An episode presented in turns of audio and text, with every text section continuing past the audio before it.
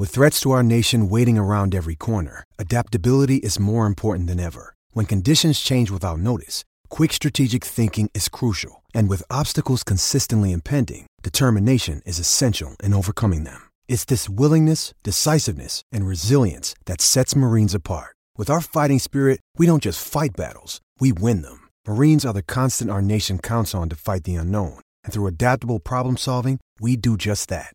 Learn more at marines.com.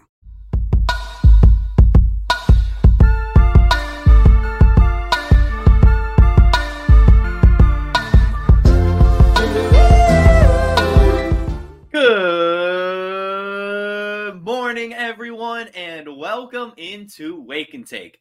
It's your boy Jason, and we have some football to talk about today. Mostly just going to break down some recent news stories. We've got Kyler Murray, we've got Brock Bowers, we've got Dalvin Cook. There are plenty news topics to discuss this morning. So go ahead, take out your coffee, sit back, relax, and enjoy the show.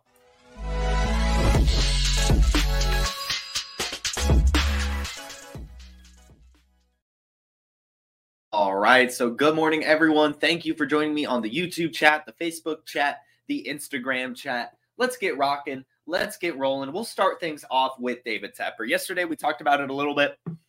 The fine has already been brought out. Pretty, pretty swift action by the NFL. They have decided to fine David Tepper $300,000 for throwing a drink on someone at the most recent game this weekend.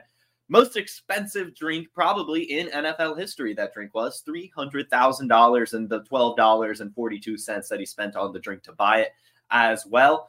A big fine. Not the biggest fine we've ever seen for an owner. Jim Irsay was fined 500K for his DUI a few years back, uh, but still $300,000, a lot of money, at least to normal people. Uh, David Tepper is worth $20.6 billion. And in case you're wondering how much $300,000 means to him, let's put it into perspective. The average median net worth in America is $192,000. So if you were just pull someone off the street, that's about what they're worth. A $300,000 fine to David Tepper is about a dollar and 84 cents to the average American that is how rich this person is. It's almost ridiculous when you put it into that kind of perspective. It's like you see a $300,000 fine, you're like, whoa, whoa there. And David Tepper is like, oh, okay, it's just another Tuesday. It's just insane. It's just insane that someone could have that much wealth. And it's also insane that that character can't even uh, control themselves in a public setting uh, as the owner of an NFL organization. Just wild that that guy has access to that kind of money. Uh, and also, it's such a small drop in the bucket. It is just, it is crazy when you really think about the perspective of what that kind of money means to certain people, especially owners of NFL teams. Just absolutely insane. A dollar to him, just a dollar to him. Uh, anyway, that's the David Tepper situation. I doubt anything else comes from it. I had expected some sort of big fine or maybe a little bit more just because it was action at an NFL game. Uh, you know, we've seen owners do a lot of horrible things, but for the most part, it's off the field. And so I, I just expected something big to come from this. Uh, and $300,000 is a big fine. Uh, it is still a big fine, even if it doesn't mean much to Mr. Tepper. So we'll move on to another big story, and that is Dalvin Cook. Dalvin Cook is uh, parting ways with the Jets. They've mutually agreed to to leave each other alone. Uh, so Dalvin Cook now has a chance to sign with a playoff team, try to get a ring before he leaves us in the leaves the league. Uh, so in the Jets, he only had 67 carries. He got 214 yards off of those carries, averaged about three yards a carry. Totally fine. Uh, so I honestly I don't know if a team will really take a chance on Dalvin Cook. I think it's possible this is it, right? That he doesn't get signed by anyone for the rest of the season. But if I had to choose one team, this does scream Baltimore Ravens to me. It just uh, looking at all the other teams still alive in the playoffs, none of them really need a running back, really at all. I mean, you have the Colts and the Texans maybe could have a complementary piece, but not really. Uh, the Chiefs don't really need anyone. The Eagles don't need anyone. The 49ers don't need anyone. The Cowboys don't need anyone. Although the Cowboys were in the running earlier this offseason, so maybe they want someone to go alongside with Tony Pollard now that Rico Dowdle is out. But either way, basically what I'm getting at is I feel like it's the Ravens. They've lost Keaton Mitchell. They've lost J.K. Dobbins. Justice Hill and Gus Edwards are totally fine. And no, I don't think they necessarily need a Dalvin Cook. It just seems like that just seems like the one that would happen to me when I think about it. The Cowboys also potential, the more and more I think about it as well, kind of complementary to Tony Pollard, but I, I just I the Ravens is the one. It, it, just screams Baltimore to me. Dalvin Cook in Baltimore just makes a ton of sense to me. They kind of need another running back. I think Dalvin Cook could be useful to them, uh, and that that's the one I kind of expect. I don't really expect anyone else to, to make any moves on him. Uh, if he does sign somewhere, it'll be a playoff team. Uh, and I'm sure he'd be fine. I doubt that he goes out there and is a massive producer or anything like that. Uh, but I'm sure that he could, you know, maybe score a touchdown, maybe handle 10 carries and get 50 yards or something just to kind of go in there and do something. Uh, but yeah, Dalvin Cook no longer on the New York Jets, looking to sign with a playoff team. The Jason guest, the certified Jason Wake and Take guest, is the Baltimore Ravens. Go ahead drop a comment who you think he'll be going to. Um, next, Kyler Murray. Kyler Murray. All sorts of rumblings all 2023. Will the Cardinals keep him? Will they use their first round draft pick on a quarterback? Yada, yada, yada, yada, yada, yada, yada. We talked about it on Wake and Take. We said the Cardinals would probably keep him. It didn't really make much sense to trade him away. He doesn't really garner much trade interest just because the previous organization had kind of painted Kyler Murray in a terrible light, saying he doesn't like to study, he plays too many video games, he's immature. And so uh, it was going to be hard to trade Kyler Murray. It was plain and simple. And then they ended up with, you know, I mean, they still have a good draft pick, but not the 101. Uh, and so it, it just made the most sense for them to keep Kyler Murray. And that's what they're doing. Kyler Murray is the Cardinals franchise quarterback. No ifs, ands, or buts. He is a top 10 quarterback when healthy. There's never been any question about it. He's an electric athlete. He's a really good quarterback. And the Cardinals have no point in in, in replacing him. It's just it it doesn't make any sense. Kind of like I feel like the Bears should keep Justin Fields. There's kind of the same logic. We'll see what happens with there. I think that's going to be an episode coming up this offseason, diving into that situation a bit more.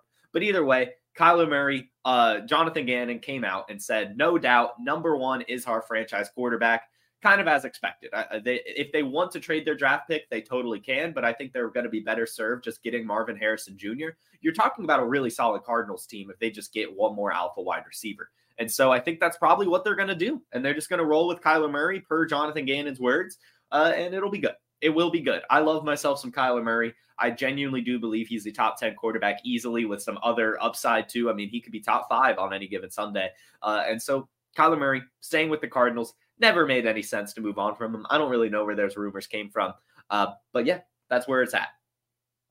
Some NFL draft news. We'll start with Brock Bowers. Brock Bowers, the junior tight end out of UGA, has officially declared for the NFL draft. This is very exciting as this is one of the prospects that pretty much everyone is most excited for. This is the tight end that looks like he will probably go top 10 in this draft. He is a generational prospect. And I know that word has kind of lost a lot of meaning over the years, especially in dynasty fantasy football. We call everyone generational, but Brock Bowers truly is generational. He's got great size at 6'4, 230 pounds. He's had 700 plus yards in all the years at UGA, which is really, really good for a tight end. He's only 21, and he's just he's just a beast. He's just plain and simple a beast. Uh, he's got great workout metrics as well. I'm sure he's going to test even better at the combine. It's just going to be incredible what he brings to the next level. And whatever team does draft him, will get a good one. I'm hoping it's the Chargers. That's the team that, like, in my head makes a ton of sense and would just be beautiful. We really wanted them to get a wide receiver. Ooh, really, the coffee. uh, really wanted them to get a wide receiver.